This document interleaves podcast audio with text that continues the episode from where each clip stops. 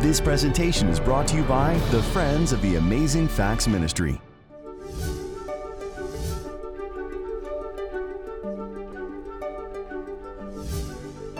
The devil is trying to make a monkey out of every one of you. If he's got you thinking you can continue in a life of sin and everything's going to end well, you're being a fool. Tell me I'm wrong from the Bible. It does not end well for the wicked. We're continuing a series that we began a couple of weeks ago dealing with the, the Bible character of Samson. And today in particular, we're going to be talking about Samson, who was conquered by compromise. Samson's story is something of a paradox because through the story of Samson, we see shadows of Jesus. Uh, he was one of the judges, a leader, a type of Christ in some respects. Uh, many failures, but of course, David failed and Abraham failed, and yet there were things in their life that were clearly types of Christ. And so you'll see as we conclude, I'm going to do my best to bring out a picture of Jesus in all of this. Go to verse 4, Judges 16, verse 4.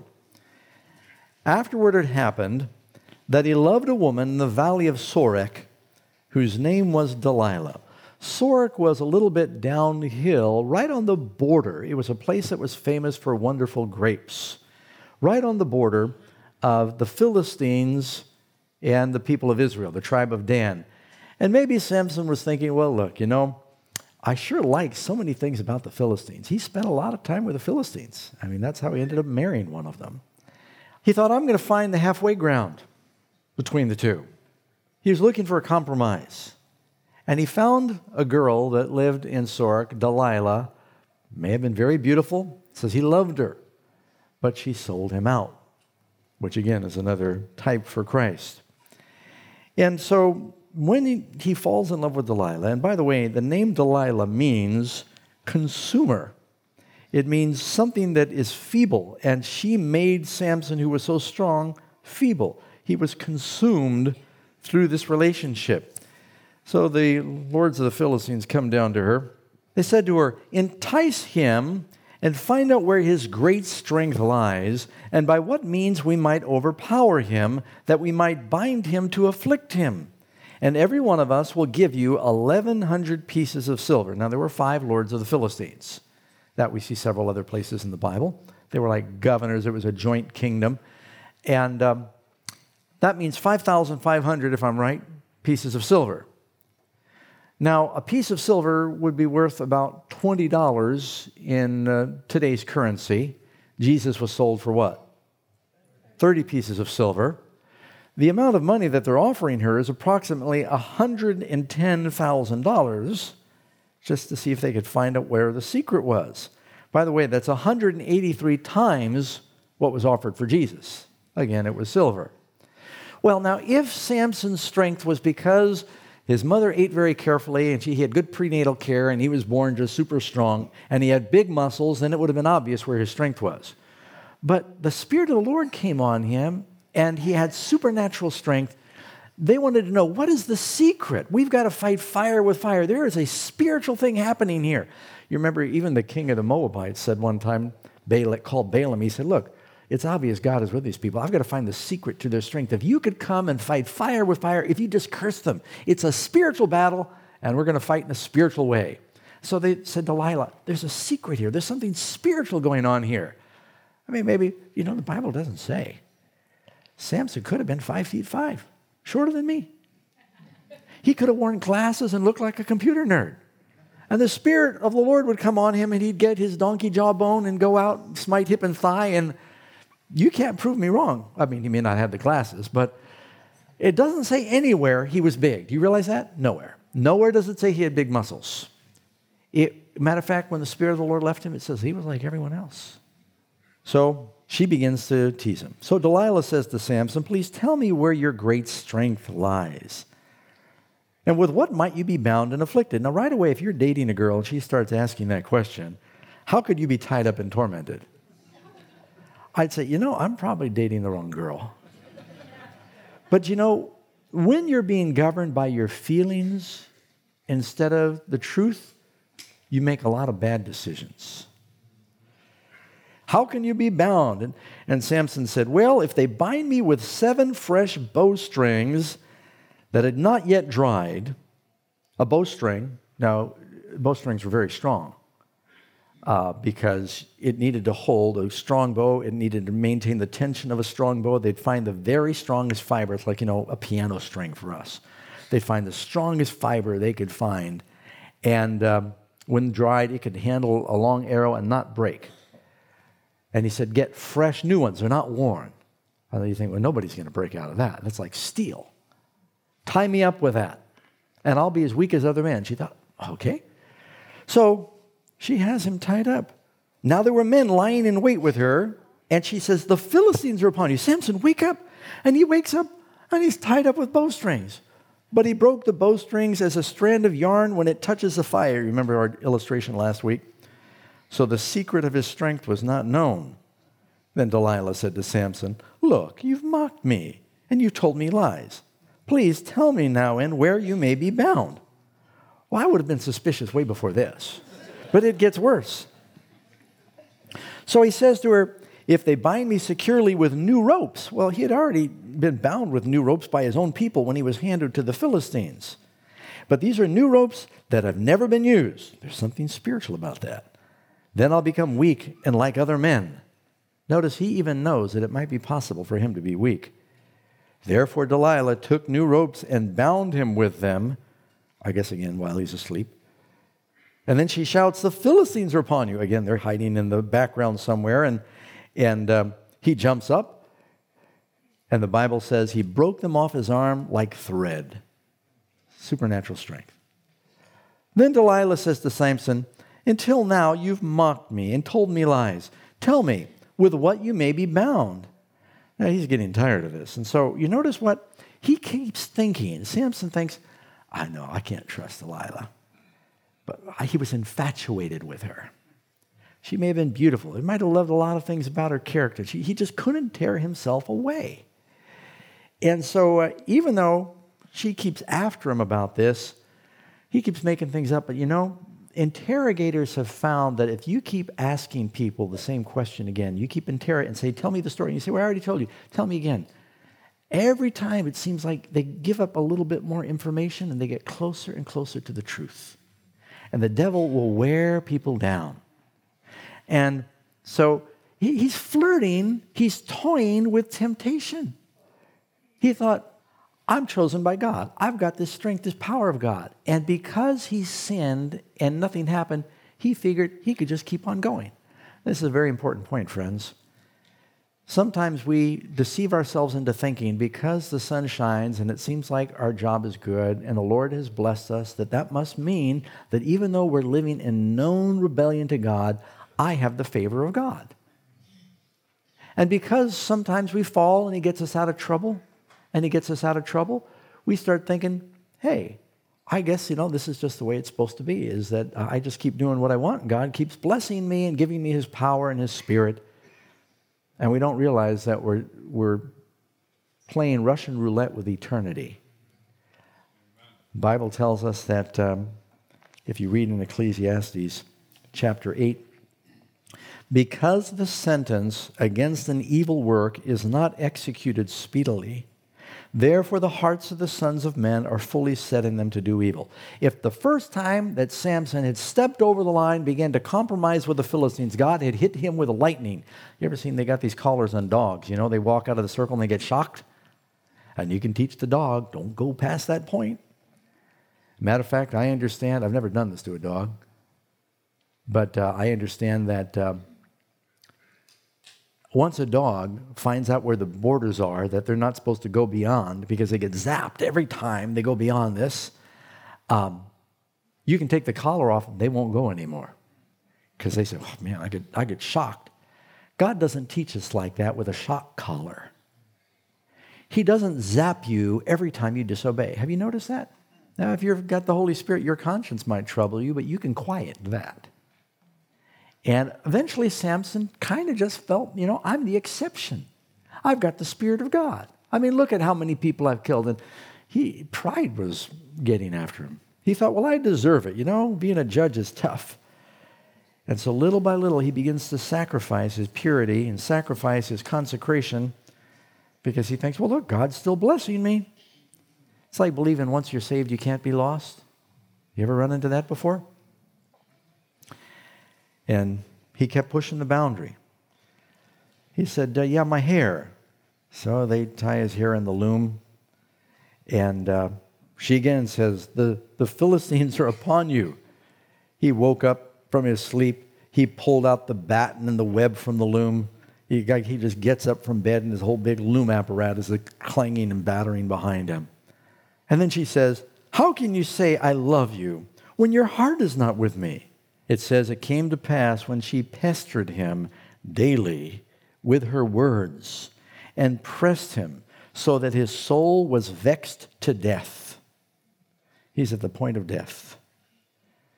Do you know the Bible says that Jesus in the Garden of Gethsemane said, I am pressed even to death. And three times he said, Not my will, thy will be done. And Jesus was willing to die for a bride that did not love him back. But he was betrayed by his own people into the hands of the enemy. For silver, I might add. Do you see it, friends? He couldn't tear himself away. He says, I've loved you with an everlasting love. Don't forget to request today's life changing free resource. Not only can you receive this free gift in the mail, you can download a digital copy straight to your computer or mobile device. To get your copy of today's free gift, simply call us and ask for the offer number shown on your screen. Or visit the web address and download a digital copy. And be sure to select the digital download option on the request page. It's now easier than ever for you to study God's Word with amazing facts wherever and whenever you want. And most important, to share it with others. Who does Delilah represent in this story? Well, I told you she kind of represents a corrupt church, but certainly the Lord's not with her, it's the devil, right? How does the devil break us down? Daily. He tries to undermine your resolve to do the right thing. And because we stay so close to the devil's territory, Sorek was a place of beautiful vines. He's surrounded by vines. A, a, Nazarite is not supposed to be near a grape, he's not supposed to be near a raisin, let alone wine. And so he's placed himself on enchanted ground where he's not safe. And daily she's after him. So if you and I are living in a world where the devil's after us daily, how do you compensate? Give us this day our what bread? Daily bread. Paul said, I die daily. Jesus said, If you would live forever, let every man take up his cross daily and come after me. Being a Christian is a daily turning to God because you've got an enemy that will pester you daily. Can any of you think of a day where you didn't have any temptation? If you think you had a day with no temptation, you were probably totally sold out and didn't know it because you felt no resistance. You were just flowing, going with the tide, and you didn't notice it. But if you try to swim against the current, you are going to daily feel temptation. Amen? You're in a world where you're, you're just surrounded with evil. A lady came once to the evangelist Billy Sunday and she said, Pastor Sunday, you're always preaching against sin. You just keep rubbing the cat's fur the wrong way. And he said, Sister, if the cat would turn around, I'd be rubbing the cat's fur the right way. so you need to turn around. So if you're living in this world and you're trying to be a, a Christian, you're just going to meet with temptation daily. She's after him. Finally, he's vexed to death. And he told her all his heart. Notice the word heart. He says, You haven't told me your heart. And finally, he gives her his heart. And he says to her, No razor has ever come upon my head. I would have moved out at that point. I said, now she knows. I, she can't be trusted. Every time I wake up, I'm tied up. My hair is in a, in a loom. You know, every time I tell her a secret, the Philistines are in the house. And she goes, Oh, Samson, the Philistines are here. I mean, you got to be pretty dumb to know that, that she has nothing to do with it. Yeah, you ever heard the expression love is blind? Some people think they're in love and they got these strong feelings for someone, and this person is just t- t- tearing them down, and they don't see it. Everyone around them says, What's wrong with you? How come you don't see? He's no good. She's no good. Oh, no, I, I love them. They would never hurt me. Come on, have you heard that before? Now, if you're married, you're stuck.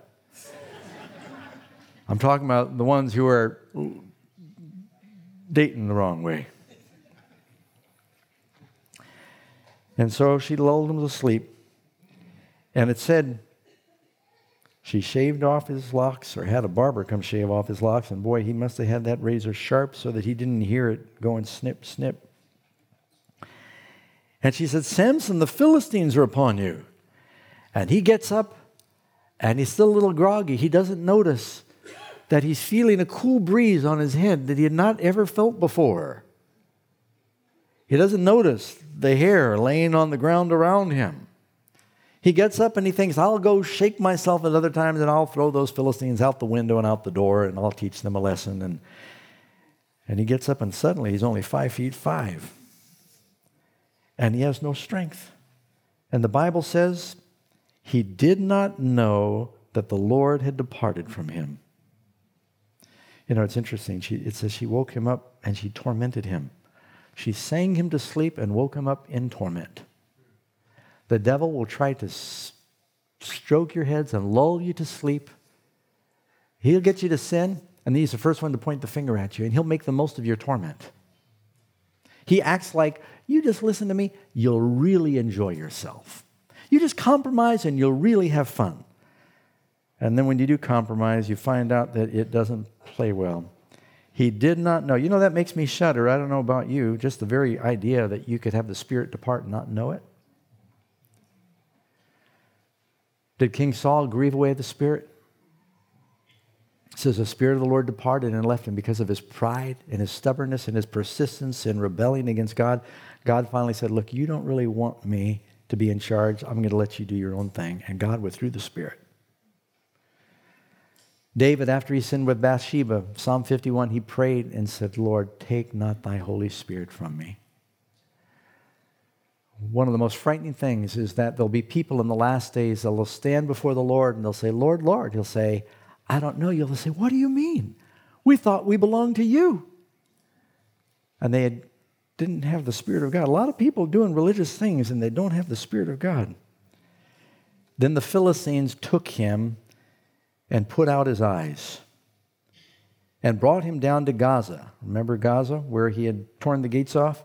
He thought, You can never trap me in Gaza. I'll just tear the gates off. Well, now he's in Gaza.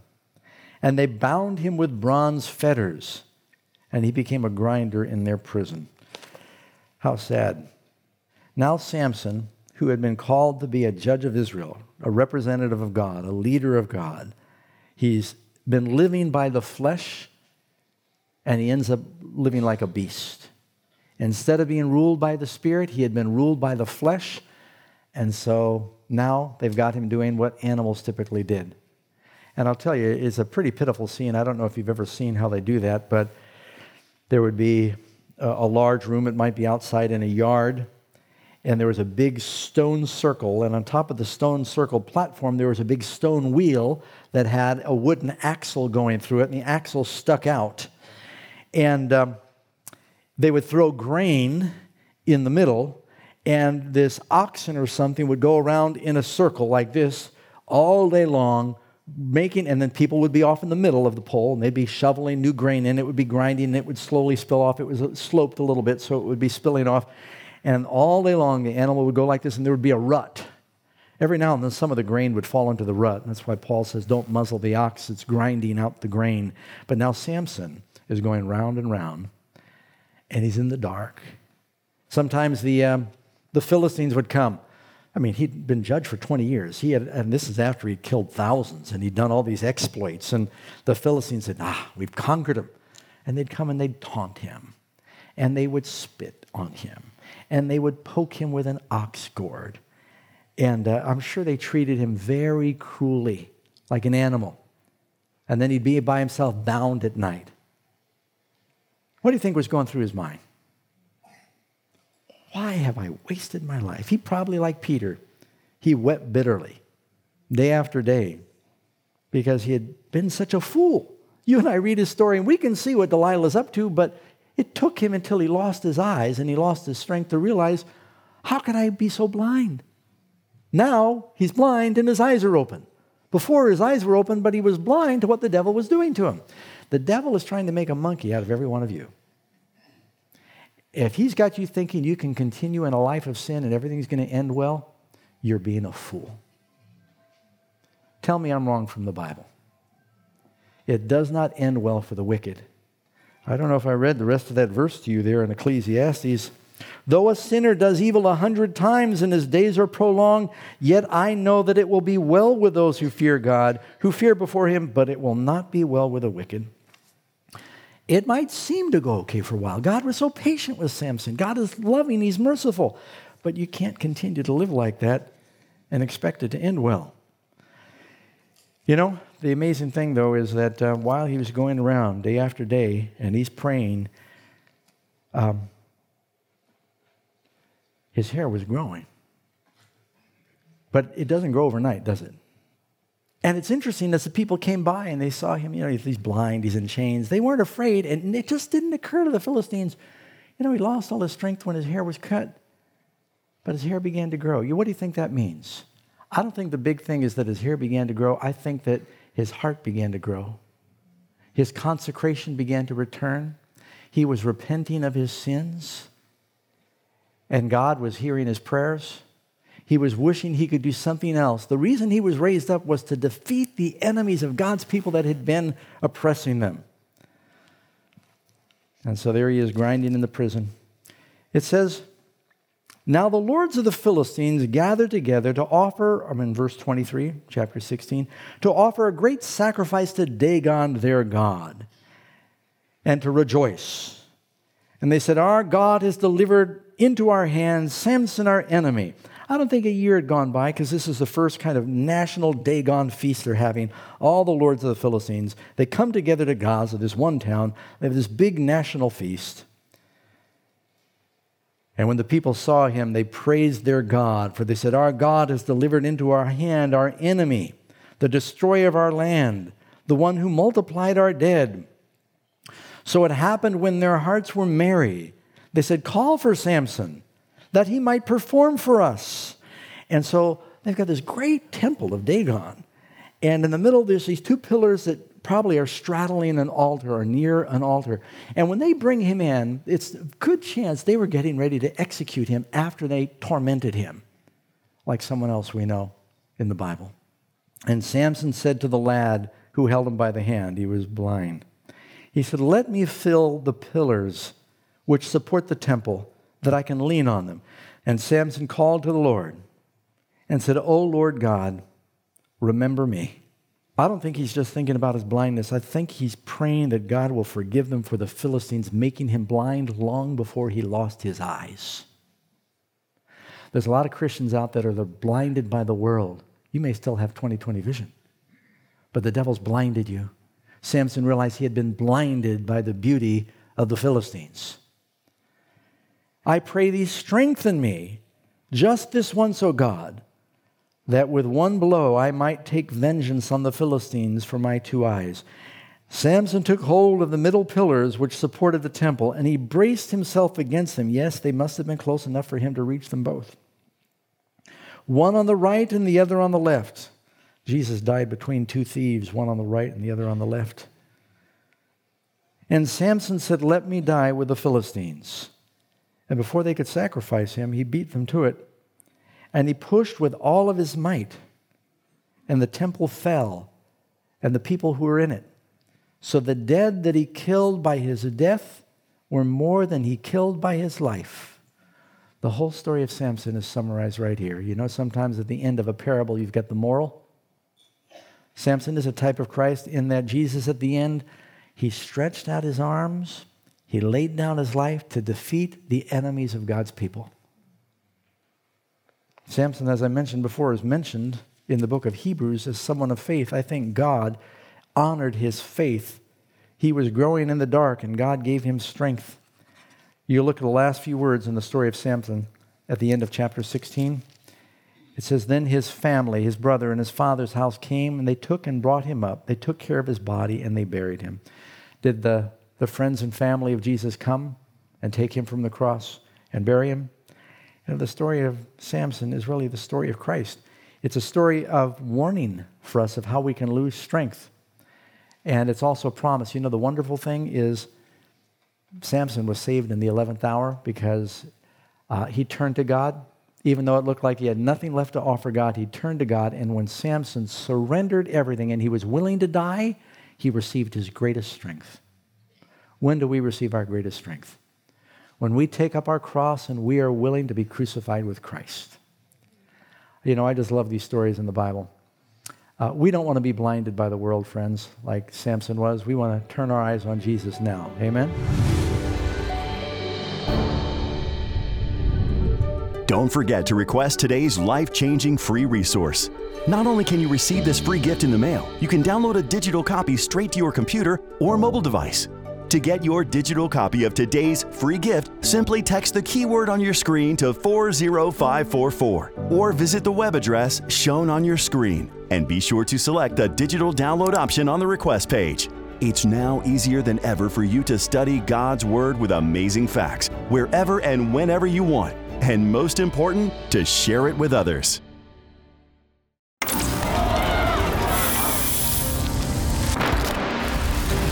Turn on the news, search the internet, stroll down the block. Are you terrified yet? Every day brings a new crisis in this COVID stressed society. And it's not only external disasters, it's now in our very homes. A recent survey polled 88% of Americans as believing that they're more divided now than they were before the pandemic. Did you know the Bible told us thousands of years ago that all of this would happen?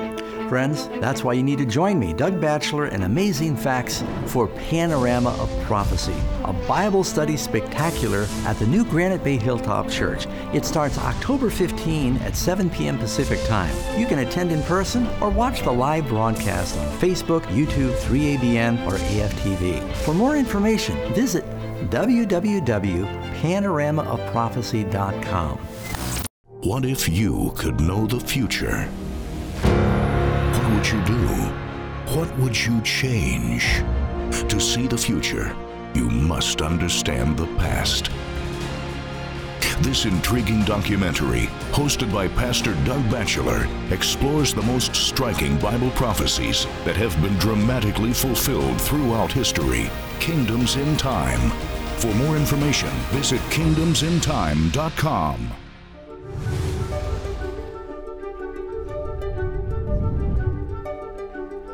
Don't forget to request today's free offer. It's sure to be a blessing.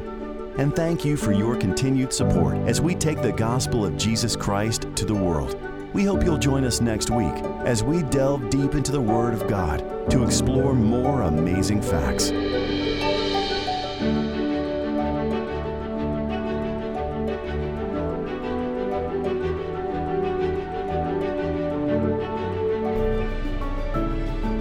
This presentation was brought to you by the Friends of the Amazing Facts Ministry.